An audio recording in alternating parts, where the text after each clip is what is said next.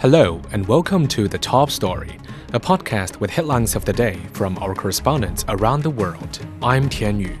Coming up in this edition, the 54th annual meeting of the World Economic Forum gets underway in Switzerland on Monday. The White House says it's time for Israel to scale back its military operations in Gaza. And Chinese Foreign Minister Wang Yi had signed a plan on pushing forward the China Egypt Comprehensive Strategic Partnership during his visit to Cairo. We begin in Europe. The 54th annual meeting of the World Economic Forum is being held in Switzerland this week. Chinese Premier Li Qiang is leading a delegation to the forum. Discussions at the Davos Forum will include security and AI. Juliet Mann takes a look at why they are the biggest challenges and what approach can be adopted to face up to them. The power elite are in town. 1,600 global businesses, 150 notable disruptors across industries, and 60 heads of state and government, including China's Premier Li Qiang, who'll ponder the global challenges the world is facing and how to solve them at the World Economic Forum's 2024 annual meeting. The theme this year is rebuilding trust, promoting a back to basics spirit of openness and looking at the world's problems through four main lenses. Firstly, security. Defence spending is rising as bitter conflicts rage in Europe, the Middle East, and Africa. Cyber attacks are also a growing threat. Next, economic growth and jobs. How can a decade of sluggishness be avoided? And can we harness artificial intelligence to benefit all? How should we balance the need for regulation as well as innovation for societal good? Lastly, climate change. How can we develop a carbon neutral world by 2050? If that all sounds a bit heavy, it's because the global risks outlook is gloomy. Last year, the buzzword was polycrisis. Lots of tensions all coming together from environmental degradation, global conflicts, and economic stress not much has changed since then, according to the World Economic Forum. They liken it to a big bowl of spaghetti, of complex and intertwined risks. And if you try and tug at a bit of it, it's so slippery, everything moves around. You don't know where to start. So you need a strategy and you need people to build momentum. So the way the program and the way the annual meeting will move and evolve over the course of the next week uh, will be to focus a lot on solutions, to really get the leaders both from the public and the private sector come together and what we had noticed on our side is for far too long, people have focused a lot on the diagnosis of the problems. Um, and that's something which we want to change, and that's the narrative which we want to kind of take forward. The second front of it is to provide leaders with the right insights. Because if you are to take a decision, if you are to take uh, move towards solutions, you need to have the right insights, you need to have the right foresight for, uh, foresight for it as well. That was a look at the main agenda on this year's Davos Forum in Switzerland. In the Middle East, the White House says it's time for Israel to scale back its military operations in Gaza. However, Israeli Prime Minister Benjamin Netanyahu insists that his country will continue its campaign until what he calls a total victory. Nearly 24,000 people have died as the Israel Hamas conflict reaches the 100 day mark. Hamas says it has lost contact with some hostages under heavy Israeli shelling. Meanwhile, the Israeli military says it has completed a series of strikes on Lebanon after a missile from across the border killed two civilians in Israel. Hezbollah's leader says Israel has failed to achieve its goals and the group won't stop cross border attacks until a ceasefire is in place for Gaza.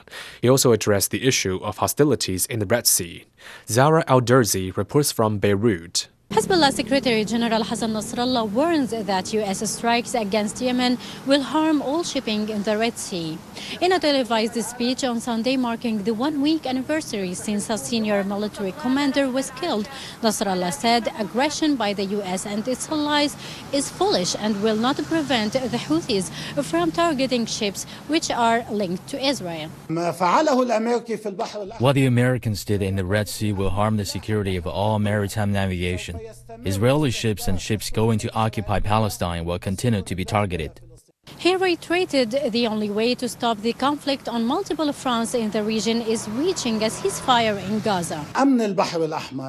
The security of the Red Sea, the peace at the Lebanese border, the situation in Iraq, and all developments in the region all depends on one thing stopping the aggression against Gaza.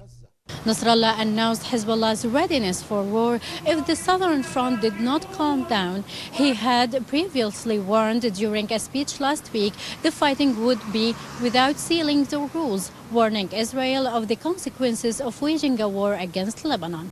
He accused the U.S. administration of contradiction between words and deeds regarding the expansion of the conflict in the region.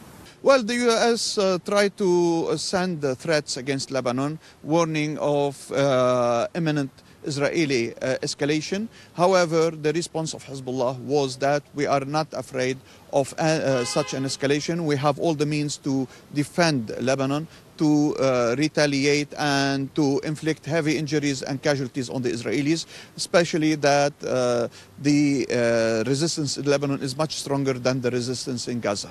During his speech, Nasrallah said the Israeli army was unable to achieve any of its declared or undeclared goals in Gaza.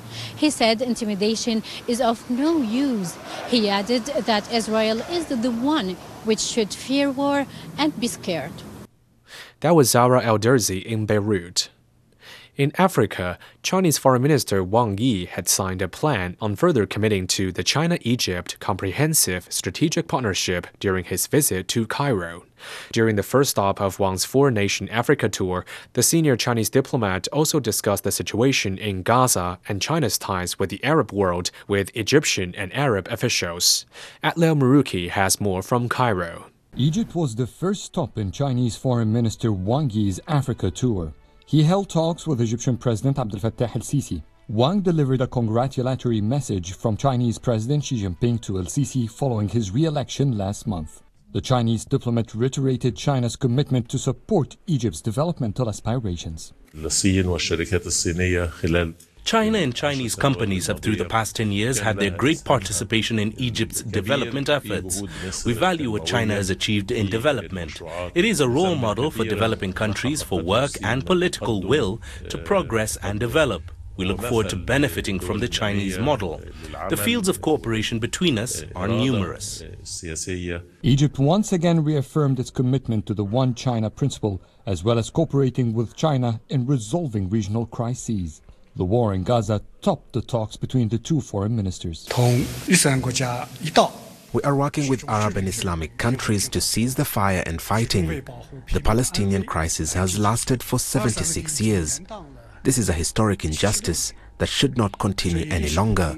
A ceasefire and an end of fighting must be reached as soon as possible. That is an ultimate priority that surpasses any other considerations. Ensuring the flow of aid is an ethical commitment that cannot be postponed.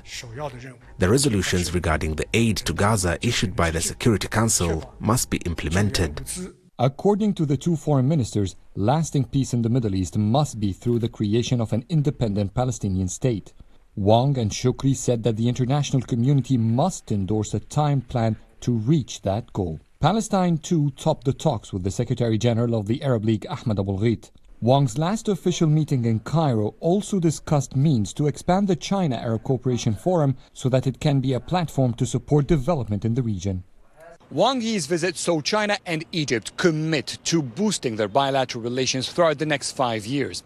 The two foreign ministers have signed the executive program that will guide the two countries' comprehensive strategic partnership until 2028. That was Atlel Maruki on the Chinese foreign minister's visit to Egypt. Still on the continent, the political party of the Democratic Republic of the Congo's president-elect Felix Tshisekedi has won 66 seats in the parliamentary elections that were held last December. The wing has placed the Union for Democracy and Social Progress Party ahead of 44 other parties that fielded candidates in the race. The country's electoral commission made the announcement on Sunday as it released provisional results of the legislative polls. Chris Ocamringa reports. Tallies released by the Democratic Republic of Congo's Electoral Commission put the Union for Democracy and Social Progress Party ahead in the parliamentary race with 66 seats. Those seats will enable President Felix Tshisekedi to maintain his ruling coalition and give him the majority required to name a new government. The coalition, known as the Sacred Union, controlled 390 seats in the outgoing parliament. More than 20,000 candidates contested in the parliamentary elections last year for the 500 seats available in the National Assembly. The polls were marred by widespread irregularities and technical problems. The DRC's Electoral Commission cancelled the votes of 82 candidates last week for allegedly engaging in vote rigging and other electoral malpractices. Some of the candidates have filed cases in court challenging the electoral body's decision. The announcement of the parliamentary results comes five days after the Constitutional Court confirmed President Felix Tshisekedi's election victory. He is set to be sworn in on January 20th in the capital, Kinshasa. That was Chris Ocamringa reporting from Kinshasa. To North America, severe weather in the United States is a cause for concern in Iowa ahead of the first voting event of the presidential election. Snow and prolonged freezing temperatures over the weekend have hampered or forced the cancellation of some campaign events. The National Weather Service has warned of life threatening wind chills. The latest poll suggests that former President Donald Trump will win the state as Republican candidates deliver the final push of their campaign. Dan Williams reports from from Des Moines. After months on the campaign trail, crisscrossing the tiny but significant US state of Iowa, it all comes down to this. The first vote in this year's presidential election will be cast in Monday evening's Iowa caucuses. It will provide an indication as to who voters want as the Republican presidential candidate. Former President Donald Trump is the front runner. But Florida Governor Ron DeSantis and South Carolina's former governor Nikki Haley are both hopeful of an upset.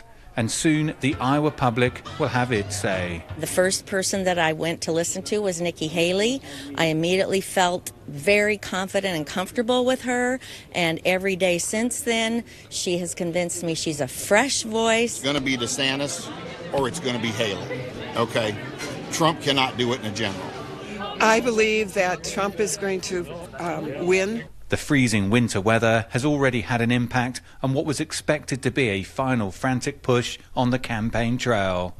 Trump cancelled three of the four rallies that he had planned for the weekend. The former president's campaign also continues to face a variety of legal challenges. So after a bruising few months on the campaign trail across Iowa, the Republican presidential candidates will soon find out whether their message has resonated with voters.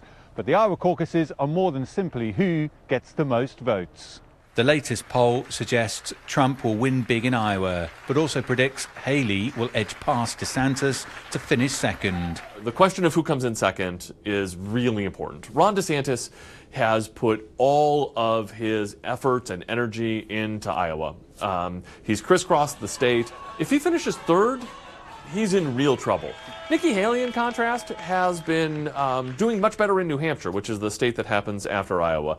So if she comes in second, right, she has momentum. The story becomes Donald Trump wins, that's obvious, but that the real challenge to him now is Nikki Haley. This is just the first nominating vote in a long primary season, but the pressure on the various candidates for a good showing in Iowa is already clear to see. That was Dan Williams in Iowa. Recapping today's headlines.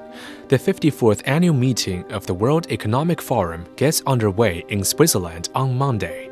The White House says it's time for Israel to scale back its military operations in Gaza. And Chinese Foreign Minister Wang Yi had signed a plan on pushing forward the China Egypt Comprehensive Strategic Partnership during his visit to Cairo. And that's it for this edition of The Top Story, a podcast that brings you world headlines every weekday.